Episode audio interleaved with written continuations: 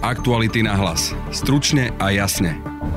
Sme rodina sa postavila za svojho obvineného poslanca Martina Borguľu. Tvrdia, že bol vydieraný a zaplatil výpalné. Nie, v žiadnom prípade to nie je úplatok. V pozícii, v ktorej som dneska, poškodený a svedok, je to vydieranie. Polícia to ale vidí inak. Viac v podcaste povie reportér Aktuality SK Jan Petrovič vysvetľoval to, čo by bola asi pre každého človeka najlogickejšia uh, vec, že pokiaľ má pocit človek, že ničoho zlého sa nedopustil a napriek tomu ho, sa ho niekto pokúša vydierať niečím takýmto, takže pôjde na policiu.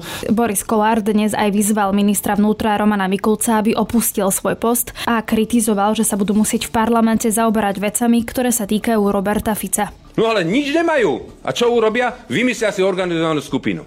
Toto ma štve na tom. Len hlúposti a tu na to budeme musieť teraz preberať. Ako čítať vyjadrenia Borisa Kolára v podcaste povie politológ Hradoslav Štefančík. Skutočne niekedy sa tvári ako, alebo správa ako opozičný poslanec vo vnútri koalície. To je charakteristika Borisa Kolára od začiatku existencie tejto vlády. Dezinformačné weby by mali byť vypnuté ešte ďalšie 3 mesiace. Popri tom vzniká nový komplexný návrh, ktorý by mal natrvalo umožniť štátu vypínanie webov. Odborníci tvrdia, že ani súčasný zákon o blokovaní webov nie je právne právne v poriadku. O tom sa budeme rozprávať s odborníkom na slobodu prejavu Martinom Husovcom. Taktiež sa treba zamyslieť, či MBU je ten správny úrad, lebo MBU rieši úplne iné veci, ale OK. Dá sa zákon zneužiť, hrozí v budúcnosti vypnutie štandardných médií? Odpovie predkladateľ návrhu zákona Juraj Krúpa z Olano. Keby to začala nejaká že budúca vláda zneužívať, tak tu už sa bavíme o naozaj autoritatívnom systéme a podobne. Práve počúvate podcast Aktuality na hlas a moje meno je Denisa Hopková. Keď si kupujete oblečenie, chcete si ho najprv vyskúšať, či vám sedí. Prečo by ste to isté nemohli spraviť, aj keď ide o kancelárie? Príďte si vyskúšať svoj nový office na deň zdarma. My Cowork v MyHive Vajnorská je dokonalým spojením dizajnu, skvelých služieb a flexibilných riešení presne podľa potrieb vášho podnikania. Vďaka živej komunite získate množstvo príležitostí pre budovanie obchodných vzťahov. Viac na myhive.offices.com Aktuality na hlas. Stručne a jasne. Hnutie Sme rodina sa dnes vyjadrilo k svojmu poslancovi Martinovi Borguľovi, ktorého obvinila nakaz korupcie. Presnejšie z toho, že mal zaplatiť úplatok vo výške 50 tisíc eur. Poslanci uviedli, že stoja za ním a Boris Kolár zároveň spochybňoval návrat právneho štátu. Poslanec Borguľa potvrdil, že v roku 2018 prostredkovane zaplatil 50 tisíc eur ex-policajtom, no tvrdí, že nešlo o úplatok, ale o výpalné. Vy to viete. Vy to dokonca máte uznesenie. Ale viete, kto to uznesenie nemá? Ten, ktorý má byť obvinený. Dodnes nemá uznesenie. Ja sa pýtam, toto je návrat právneho štátu? Toto je to, čo sme chceli urobiť za dva roky? Už neviem, koľkatý krát odvolávame v parlamente pána ministra Mikulca. Koľkokrát ešte ho budeme odvolávať? A ja sa pýtam, čo zmenil pán minister za dva roky? Ja by som veľmi uvítal, keby, sme, keby polícia Našla tie miliardy, čo rozkradla strana Smer, Robert Fico, aby sme mu ich zobrali a postavili za to škôlky. No ale nič nemajú. A čo urobia? Vymyslia si organizovanú skupinu. Toto ma štve na tom. Toto je návrat toho právneho štátu. Tomuto máme teraz dôverovať. Len hlúposti a tu na to budeme musieť teraz preberať. Bolo to v roku 2018 vo vrcholiacej komunálnej kampani pred voľbami, kde som kandidoval na starostu Bratislavského starého mesta. Pár mesiacov pred voľbami prišla za mnou, prišiel za mnou sprostredkovateľ, ktorý mi oznámil, že mi posielajú odkaz z policie. Bol to človek, ktorému ja osobne som veril, ktorý za mnou prišiel. A povedal mi, že bolo by dobré, keby som im poslal sumu 50 tisíc eur, lebo že je mediálna kampaň a majú o mne nejaké informácie, ktoré mi nejakým spôsobom špecifikovali a že v prípade, že túto sumu im neposkytnem, tak jednak budem veľmi medializovaný. Čo som sa však oveľa viacej bál, bolo, že mi bolo povedané, že mi nabehnú kuklači do bytu, vyvelia mi dvere. Chcem povedať, že v tej dobe môj syn mal 6 rokov, moja dcera 4 roky a bývam s mamou, alebo pod jednou strechou s mamou, ktorá je 70-ročná dôchodkynia. Možnosť číslo 1 bolo to ísť oznámiť na policiu. Na akú policiu? Na tú, ktorá ma vydierala? Urobiť si ešte väčší problém. Mal som možno možnosť ísť sťažovať sa bývalým kolegom v smere. Len žiaľ, keďže som z tej strany odišiel v názorových nezhodách, tak táto možnosť nebola. No a potom som mal možnosť zaplatiť. A mať kľud. Kľud pre svoju rodinu, kľud pre svoju kampaň. Ja som sa rozhodol, že zaplatím s obrovskou nevolou. To není malá suma peňazí. Verte mi, vôbec to nie je príjemná situácia. Ja som peniaze odovzdal mal som kľud, mohol som dobojovať svoju kampaň na starostu Starého mesta. Dobrý deň, Lenka Ježová. 300, čo ste rozprávali, pán Borgu, a to vyznieva, že pokiaľ by tam nepadlo to trestné oznámenie, tak by ste ďalej žili s tým, že ste ten úplatok dali. Aký úplatok? Výpalné, tak stále 50 tisíc je úplatok. Nie, Môžete to nie. nazývať akokoľvek, ale vyznieva to ako úplatok. Nie, v, v, nie to, že v žiadnom prípade to nie je úplatok. V pozícii, v ktorej som dneska, poškodený a svedok, je to vydieranie to je definované ako vydieranie. Ten dotyčný majú vydieranie, vydieranie, vydieranie. Dobre, pokiaľ, ja by, som... pokiaľ by tam nebolo to trestné oznámenie, žili by ste s tým teda doteraz, že uh, nešli by ste na políciu? No, keby, keby ďalej? ten sprostredkovateľ nedal na toho, ktorý mňa vydieral, to trestné oznámenie, tak ja dneska mám kľud. Momentálne vítam v štúdiu kolegu Jana Petroviča a budeme sa rozprávať o obvinení poslanca Martina Borgulu. Uh, Jano, vítaj. Ahoj a prajem pekný deň poslucháčom podcastu Na hlas. Poďme si teda zhrnúť a vysvetliť ľuďom, že teda prečo e, Martinovi Borguľovi NAKA zniesla obvinenie z korupcie. Súvisí to e, s prípadom pomerne známeho bývalého funkcionára NAKA Mariana Kučerku. Toto je zase ďalšia kauza, ktorá sa ho týka. On mal poveriť e, sprostredkovateľov, aby odkázali vtedajšiemu poslancovi mesta a kandidátovi na starostu Starého mesta v Bratislave e, Borgulovi, že e, od neho chce peniaze za to, aby sa neriešilo jedno trestné oznámenie, ktoré je trošku tak záhadne pomenované, že malo súvisieť to trestné oznámenie s podozreniami z neoprávnenej obchodnej aktivity okolo zákazok vodárenskej obchodnej spoločnosti v Bratislave a že ani Borgulovi nebude spôsobovať tá činnosť znaky okolo tohto prípadu nejaký negatívny dopad. No a pôvodne v tejto veci poslanec Borgula vystupoval ako svedok poškodený. On už minulý rok dvakrát k tomu vypovedal, ale napokon sa policajný vyšetrovateľ rozhodol, že aj jemu, aj také ďalšej osobe, ktorá je tam spomínaná v iných prípadoch, lebo, lebo to uznesenie o obvinení sa stiahuje aj na iné skutky, v ktorých zase figuruje Kučerka, e, že, že prekvalifikuje vlastne to jeho postavenie procesné priamo na obvineného. Borgula hovorí, že to vôbec nesúviselo s tou bratislavskou darenskou spoločnosťou, ale s tým, že boli u neho kukláči a že on sa obával toho, že by tam boli jeho deti a jeho mama a bolo by to celé traumatizujúce pre jeho rodinu. Čiže vlastne v tom uznesení je to ale inak. Čiže policia to vidí inak, ako to prezentuje Borgula. On tak, on tak vypovedal aj v tých pôvodných výsluchoch, že sa obával toho možného zásahu kukláčov, pretože jeho mama má pomerne vysoký vek a jeho deti sú malé a že nechcel mať doma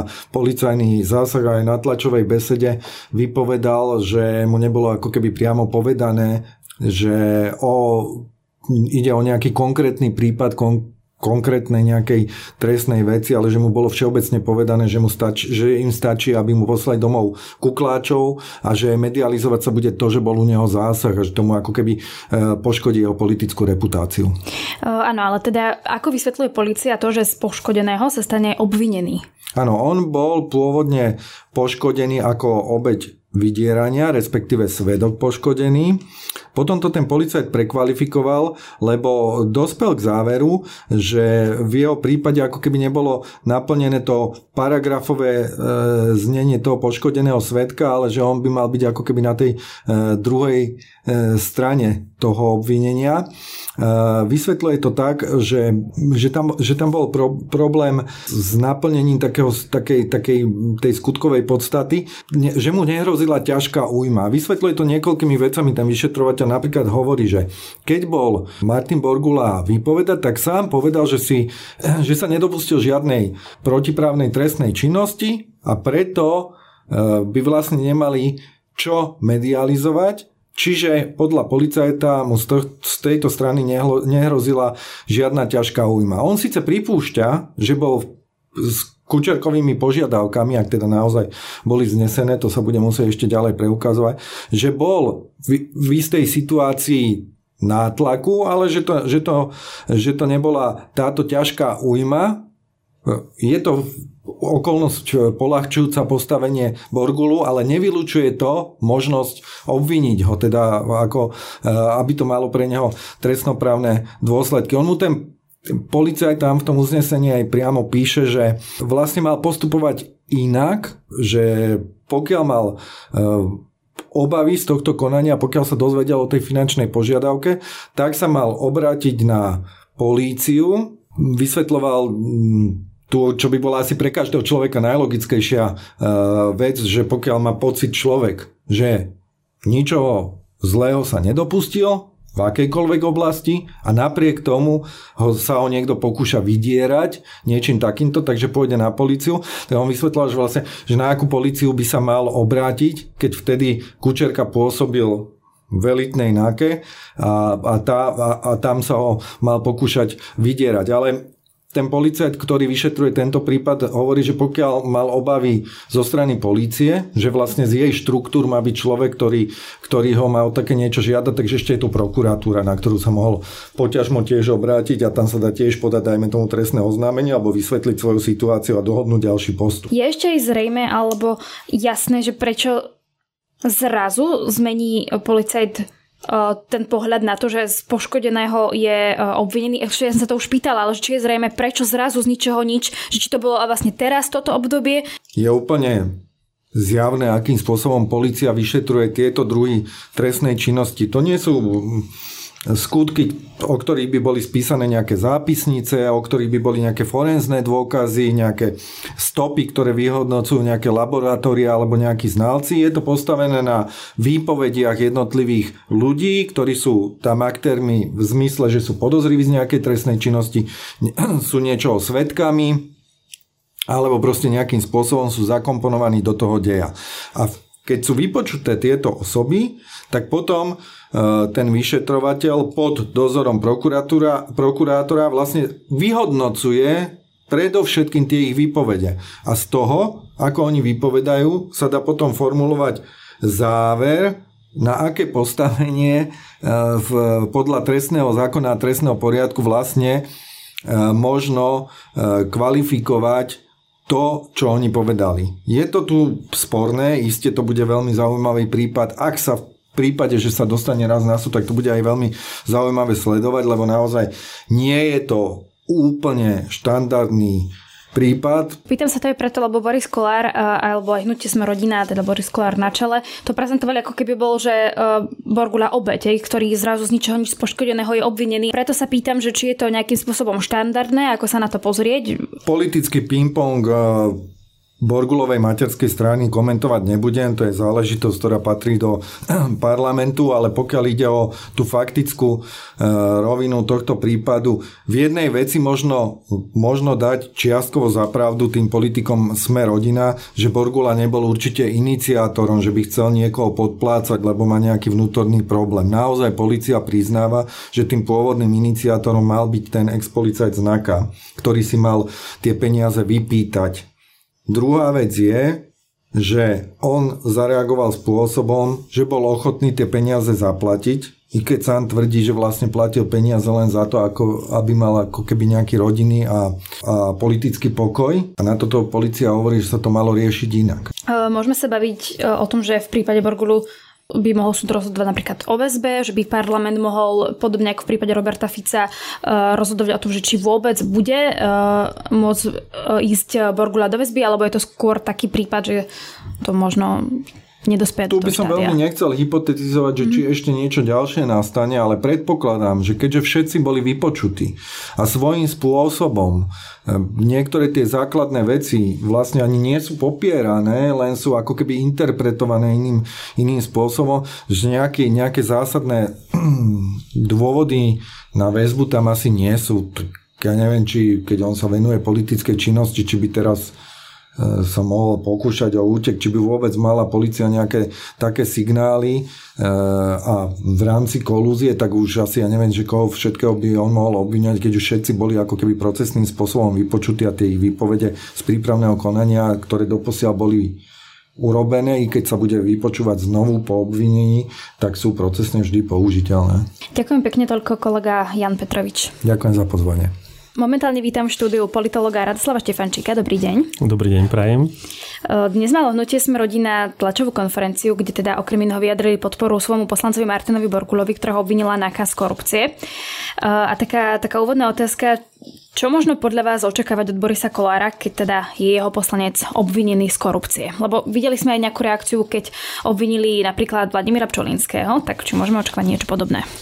Myslím si, že áno, pretože sme rodina napriek tomu, že je vo vláde, ktorá sama e, seba definuje, alebo samú seba definuje ako protikorupčnú, tak e, Hovorí sa o tejto vláde, že je protikorupčná len do toho momentu, pokiaľ nejde o ich vlastných poslancov. Videli sme to práve pri šéfovi SIS ako nominantovi Sme rodiny, za ktorého sa postavila prakticky celá strana. Myslím si, že takéto podobný scenár je možné očakávať aj v prípade aktuálne obvineného poslanca. No a teda, čo, čo očakávate, že teda bude Boris Kolár robiť? Bude čo spochybňovať svojich koaličných partnerov? Bude spochybňovať políciu? Alebo čo bude robiť? No vyzerá to tak, však už včera mal nejaké také zatiaľ neverejné vyjadrenie, že bude hlasovať za odvolanie pána Mikulca. To znamená, ako keby sa snažil veľmi rýchlo posunúť tú pingpongovú loptičku na druhú stranu a hľadať argumenty. Si myslím, že pán Kolár bude sa presne správať tak ako v minulosti, čo samozrejme bude mať veľmi negatívny vplyv na celkovú situáciu e, vo vláde. Dokonca si viem predstaviť, že pokiaľ pán Borgula bude vydaný policii, že, ho, e, že pán Kolár vyvolá e, minimálne také menšie zemetrasenie vo vládnej koalícii. Koaličnú krízu? Určite áno. Boris Kolár sa jednoznačne stavia na, na stranu svojich nominantov, na stranu svojich poslancov a vidíme to aj v tomto prípade. To, ako on vystupoval, ako emotívne vystupoval, bolo, bolo dôkazom toho, že on nemá akúkoľvek ambíciu nad problémom uvažovať aj z druhej strany a ten jeho emotívny prejav svedčí o tom, že um, on skutočne pôjde aj cez, pôjde aj cez mŕtvoly.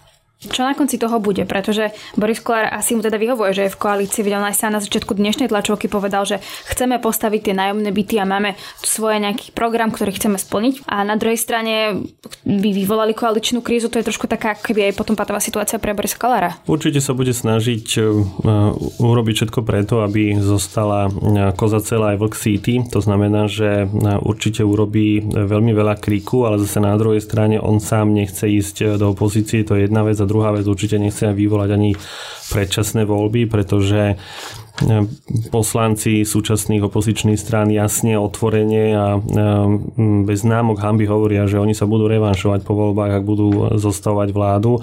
A myslím si, že by teoreticky mohol prísť na pretras aj Boris Kolár. Igor Matovič určite áno, možno, že niektorí ďalší ministri. Boris Kolár to od začiatku hrá na dve strany. Na jednej strane sa tvári, že je koaličný poslanec, že je za reformy. Zase na druhej strane kritizuje, čo sa dá, torpeduje reformy. Ak sa niekedy teda niektoré zákony dajú reformami nazvať a skutočne niekedy sa tvári ako, alebo správa ako opozičný poslanec vo vnútri koalície. To je charakteristika Borisa Kolára od začiatku existencie tejto vlády a myslím si, že v tom bude pokračovať. To znamená, že bude sa tváriť, respektíve ani nebude sa tváriť, bude mimoriadne negatívne e, zameraný voči, po, voči ministrovi Mikulcovi. Napokon voči ministrovi Mikulcovi nie je negatívne zameraný iba on, ale myslím si, že aj zvyšok e, poslaneckého klubu, minimálne poslanec Pšolinský. Zase na druhej strane ostatní koaliční partnery tiež nemajú záujem na páde vlády, takže si viem predstaviť, že nájdu nejakým spôsobom východisko ako z tejto patovej situácie von. Boris Kolár vlastne on dnes aj tak vyzval otvorenie Mikulca, že už by mal teda odísť po tom všetkom, ale on keby hlasoval s opozíciou, to je porušenie koaličnej zmluvy, takže čakáte, že to urobí, že naozaj, že by tak ako vyslovene podporil opozičný návrh?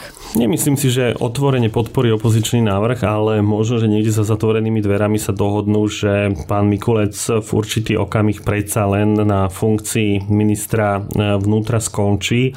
To znamená, že on skončí bez ohľadu na to, či to chce opozícia alebo nie, ale nejakým spôsobom sa tak dohodnú, aby bol Boris Kolár spokojný, pretože napriek tomu, že Boris Kolár je niekedy opozične zameraný, tak bez neho si neviem predstaviť existenciu tejto vládnej koalície. Vy si myslíte, že by obetoval Igor Matovič, Edward Heger Mikulca kvôli Kolárovi?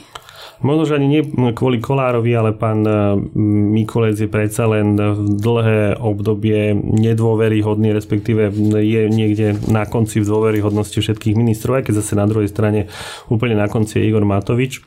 Ale pán Mikulec e, si aj z môjho pohľadu podľa mňa nez, nezvláda svoju funkciu, nie je natoľko komunikačný zdatný, aby, aby vysvetlil niektoré svoje rozhodnutia, niektoré svoje kroky. Ja si myslím, že tejto vláde by pomohlo, keby sa pána Mikulca zbavili. Ďalšia vec, e, alebo ďalšia otázka nadvezujúca, že čo by vlastne mal teraz robiť Eduard Heger ako predseda vlády? Ako by si mal poradiť teda s koaličným partnerom, ktorý napríklad spochybňuje aj jeho ministra? No bohužiaľ Eduard Heger nie je lídrom vládnej koalície, on len predsedom vlády, ale lídrom je Igor Matovič, takže určite Igor Matovič by mal zasiahnuť do toho ako človek, ktorý sa zúčastňuje koaličnej rady a ktorý jedná o krokoch celej vládnej koalície. Myslím si, že Eduard Heger je v tomto okamihu veľmi slabý, mocensky veľmi slabý človek. Určite ide samozrejme aj o pána Mikulca, takže bude dôležité, ako sa postaví k tejto veci ale pokiaľ by netrval na pánovi Mikulcovi nevyhnutne, tak e, by to možno, že, možno, aj, po, už, e, možno aj pomohlo celej vládnej koalície, pretože e, pán Mikulec skutočne zlyháva a padli na neho aj nejaké podozrenia v minulosti, takže táto vládna koalícia by sa možno že len tak očistila, keby, keby obetovali pána Mikulca na jednej strane a potom by pán Kolár mohol obetovať aj pána Borgulu, aj keď vyzerá to tak, že on to urobiť nechce. Ja by som veľmi uvítal, keby sme, keby polícia našla tie miliardy, čo rozkradla strana Smer, Robert Fico, no ale nič nemajú. A čo urobia? Vymyslia si organizovanú skupinu. Ako čítate toto vyjadrenie Borisa Kolára na adresu Roberta Fica? No Boris Kolár by si mal uvedomiť, že on nie je len nejaký taký druhý, dru, druho alebo treťotriedný politik, ale je nielen predseda koaličnej strany, vládnej strany, ale zároveň aj šéfom eh, Národnej rady Slovenskej republiky. Eh, ak sme v parlamentnej demokracii, tak parlament je práve tým najdôležitejším orgánom eh, vykonávania moci, takže asi zrejme by mal skutočne uvažovať nad tým, čo povie a nemal by sa nechať strhnúť svojimi emo- emotívnymi výlevmi ale je možné, že to e, boli vyjadrenia práve z toho dôvodu, že on sám nechce, aby bol Robert e, Fico stíhaný, pretože si uvedomuje, že aj on má e, určitú toxickú minulosť, respektíve možno, že niektorí poslanci, ako sme v tomto prípade videli aj pána Borgulu, môžu byť e, pre stranu alebo pre vládnu koalíciu toxickí a, a z tohto dôvodu im to môže e, uškodiť. Takže ako keby si pripravoval, e, ako keby si pripravoval cestu von z tej šlamastiky, do ktorej sa môže v budúcnosti dostať, pretože vidíme, a na tom teda vidíme na policii, že ona nerozlišuje medzi našimi a vašimi našimi ľuďmi, ale že skutočne pokiaľ existujú nejaké podozrenia, tak si robí, robí svoju robotu tak, ako má. Ďakujem politologovi Radoslavovi Štefančíkovi. Ďakujem pekne za pozvanie. Aktuality na hlas. Stručne a jasne. V štúdiu vítam poslanca Národnej rady, člena hnutia Oľano, predsedu Branno-bezpečnostného výboru Juraja Krupu. Dobrý deň. Dobrý deň, prajem. Pán Krupa, aké zmeny obsahuje novela zákona, ktorú navrhujete? Táto novela zákona je v podstate len pokračovaním alebo predlžením eh, platnosti aktuálneho zákona, ktorý sme prijali ešte v rámci Lex Ukrajina. Priamo konkrétne tej časti, ktorá sa venuje blokovaniu dezinformačných webov. Tento zákon platí do konca júna máme v pláne vypracovať nový taký komplexnejší zákon, na základe ktorého by sa potom tieto veci mohli ďalej robiť s tým, že pokiaľ tento zákon zatiaľ nemáme dopracovaný, tak je aj dohoda koalície, aby sme tento aktuálny zákon predlžili do 39. Čiže v podstate sa jedná len o takú legislatívnu technikáliu. E, v tomto komplexnom návrhu e, sa hovorí o poistke, vy hovoríte o súde, že by mal už do procesu vstúpiť súd, ktorý by vyhodnocoval, aby bola zachovaná tá nezávislosť toho vyhodnocovania. Áno, no vysvetlím, ako to teraz funguje. E, podnety na to, že sa teda jedná o dezinformačné weby, idú z, buď z policie, finančnej, daňovej správy a spravodajských služieb, ktoré teda priebežne monitorujú a vyhodnocujú tieto uh, médiá, ktoré sú podozrivé zo šírenia dezinformačných webov. Zistujú aj informácie v pozadí, akými ľuďmi pracujú, ako sú financovaní a tak ďalej a tak ďalej. A tieto informácie potom z pravodajského charakteru idú do Národného bezpečnostného analytického centra, ktoré tieto informácie vyhodnocuje a tie potom vyhodnotené informácie a analýzu poskytuje Národnému bezpečnostnému úradu, ktorý na základe odporúčania tohto NBAC, teda toho analytického centra, už uh, požiada požiada teda slovenský SK, ten NIK, o vypnutie niektorých tých dezinformačných webov. Čiže nie je to NBU, ktoré koná, ktoré vyšetruje a ktoré robí na vlastnú pesť, ale vyslovene sa opiera o spravodajské informácie a analýzy relevantných inštitúcií. Veľa ľudí sa stiažuje, že nemá tie relevantné informácie k tomu, aby mohlo povedať, že, že áno, tak tieto informácie, ktoré tu máme, sú a slúžia k tomu, že áno, môžeme vypnúť hlavné správy alebo už ktorýchkoľvek eh, dezinformačný bludný web. A ono, tie informácie tam sú. Vedia o tom aj eh, poslanci, ktorí sú členmi kontrolného výboru napríklad na činnosť eh, NBU, ktoré tieto informácie poskytlo tomuto výboru. Čiže oni tam mali tie informácie, niektoré sú doteraz neverejného charakteru, čiže sa k ním verejnosť nedostala, ale jedna, ktorá už je verejná a, alebo teda už sa dostala na verejnosť, je napríklad nezamestnaný pán Garbár, ktorý ako nezamestnaný rozdával peniaze hlavným správam e, Kotlebovej LSNS a žil si na veľkej nohe a takisto písal, že vraj zadarmo pre hlavné správy.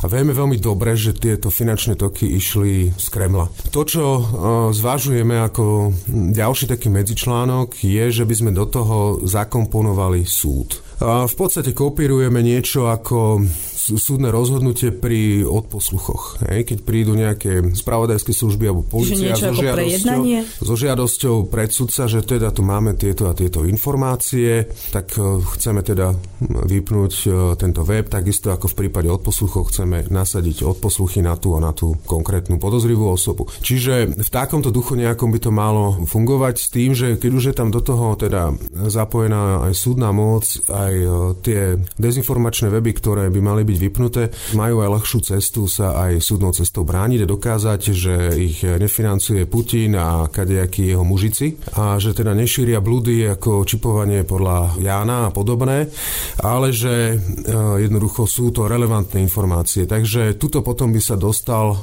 dostala aj tá, tá ďalšia inštancia do procesu. V podstate my sa snažíme ísť tak troška takouto fínskou cestou. Ďalší problém, teda základný, je nejasná definícia v zákone, čo je nepravdivá informácia, čo je dezinformácia a škodlivý obsah. Áno, je pravda, že máme v podstate, alebo respektíve neexistuje jednoznačná a jasná definícia, čo to dezinformácia je. Či už je to nejaká definícia využívaná či už Organizáciou spojených národov, EÚ, NATO, OBS a tak ďalej. Ale ja sa opýtam vás, existuje jednotná jasná definícia pojmu terorizmus? Nie, neexistuje. Ale všetci vieme, čo to terorizmus je. Čiže my sa nemôžeme riadiť e, podľa niečoho, čo je ťažko nejakým spôsobom definovateľné, pretože je to súčasť e, hybridnej vojny, ale aj tá hybridná vojna má rôzne definície a je to asymetrický spôsob vedenia boja, proxy vojna, teda zastupiteľná vojna a podobné záležitosti. Čiže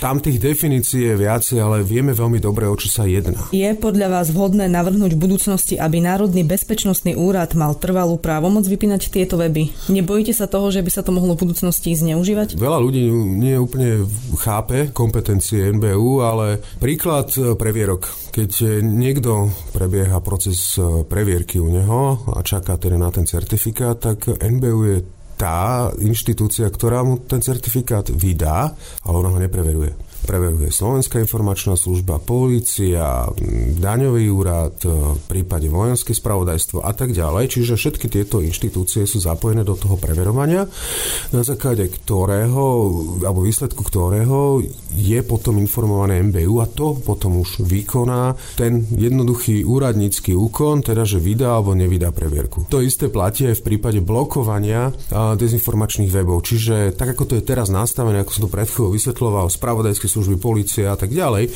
jednoducho vydajú túto informáciu a žiadosť, že dobre, začnite konať, tak NBU vtedy začne konať. Jedinú právomoc, ktorú NBU má, je, že chráni kritickú infraštruktúru a vládne domény a weby pred kybernetickými útokmi, kedy ona môže proaktívne konať, keď vidí, že sa deje nejaký kybernetický útok a že sú nejakým spôsobom zneužívané domény alebo niečo podobné, vtedy môže vypínať alebo môže zasahovať a podobné záležitosti. Toto to je v podstate jediná kompetencia tejto oblasti, ktorú, ktorú MBU má, ale oni ne, nezasahujú v súkromnom sektore, hej, že keď je, ja neviem, váš web, aktuality, keď sa dostane pod uh, kybernetický útok, tak to nerieši MBU. MBU nie je to tá šedá eminencia, tá akože neviditeľná, ktorá no, ale kontroluje vláda, web. ďalšia vláda, ak by prišla. Zneužiť sa to nebude dať podľa vás? Zneužiť uh, sa dá úplne všetko. Vec je tá, že pokiaľ funguje,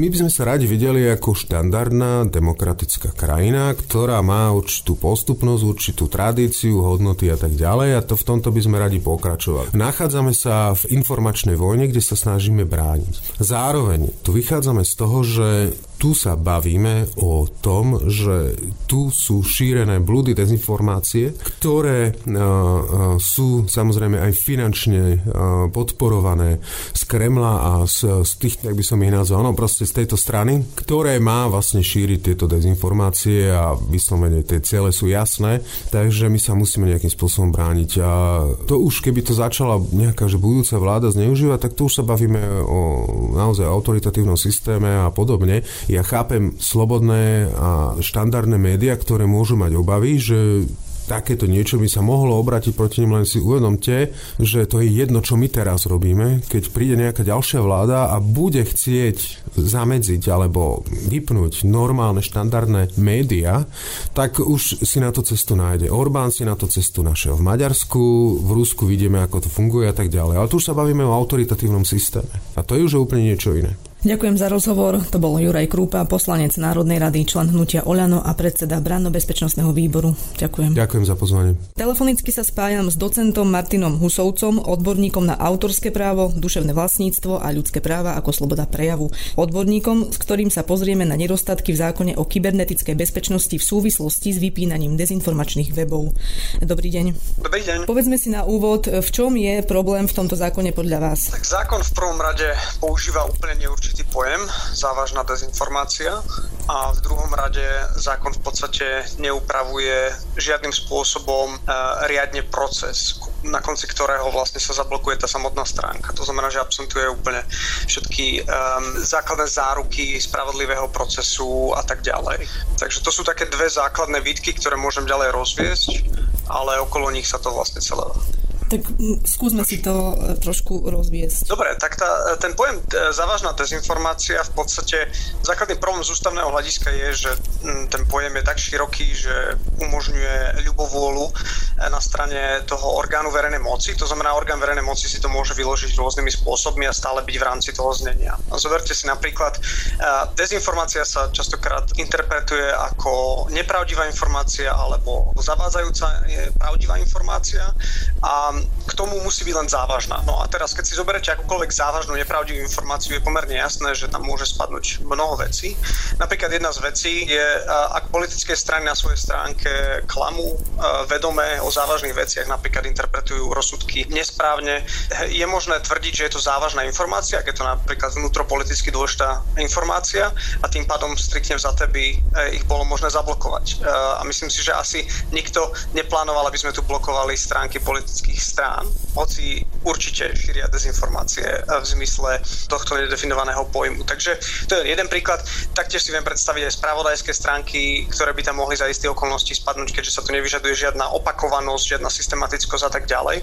Um, čiže to je problém pojmu. Vy v podstate nemôžete ako zákonodarca zablokovať niečo bez toho, aby ste jasne povedali, že uh, čo to je, pretože potom to nedokáže ani ústavný súd posúdiť, či to je proporcionálne, pretože po ten pojem sa môže schovať naozaj všetko. Čiže to je ten problém pojmu pojmu. Potom je ten druhý problém a ten, ten, ten problém toho procesu a v podstate základné právo na spravodlivý proces vám dáva vždycky právo na to, aby ste boli upozornení na to, čo robíte zle, aby ste sa prípadne mohli vyjadriť ešte predtým, ako bude voči vám uplatnená sankcia, aby ste sa následne mohli efektívne brániť a, a taktiež zároveň e, sa vyžaduje, aby v podstate ten proces na konci dňa bol dostatočne zabezpečený proti zneužitiu zo strany toho orgánu. A v podstate my tu nemáme žiadnu zo základných poistiek, to znamená, že musíme sa len spoliehať na to, že NBU sa neotrhne z reťaze. A to, to, to, to samozrejme nie je spôsob, ako v právnom štáte píšeme zákon. Áno, ale parlament sa má zaoberať týmto zákonom a malo by sa rokovať aj o tom, že by tá, to, tou poistkou bol súd v budúcnosti. Takto. V prvom rade musíme vyriešiť tú definíciu a musíme vyriešiť vlastne čo, aké stránky budeme blokovať. Tu nám nestačí operovať s pojmami dezinformácie, taktiež sa treba zamyslieť, či v MBU je ten správny úrad, lebo MBU rieši úplne iné veci, ale OK.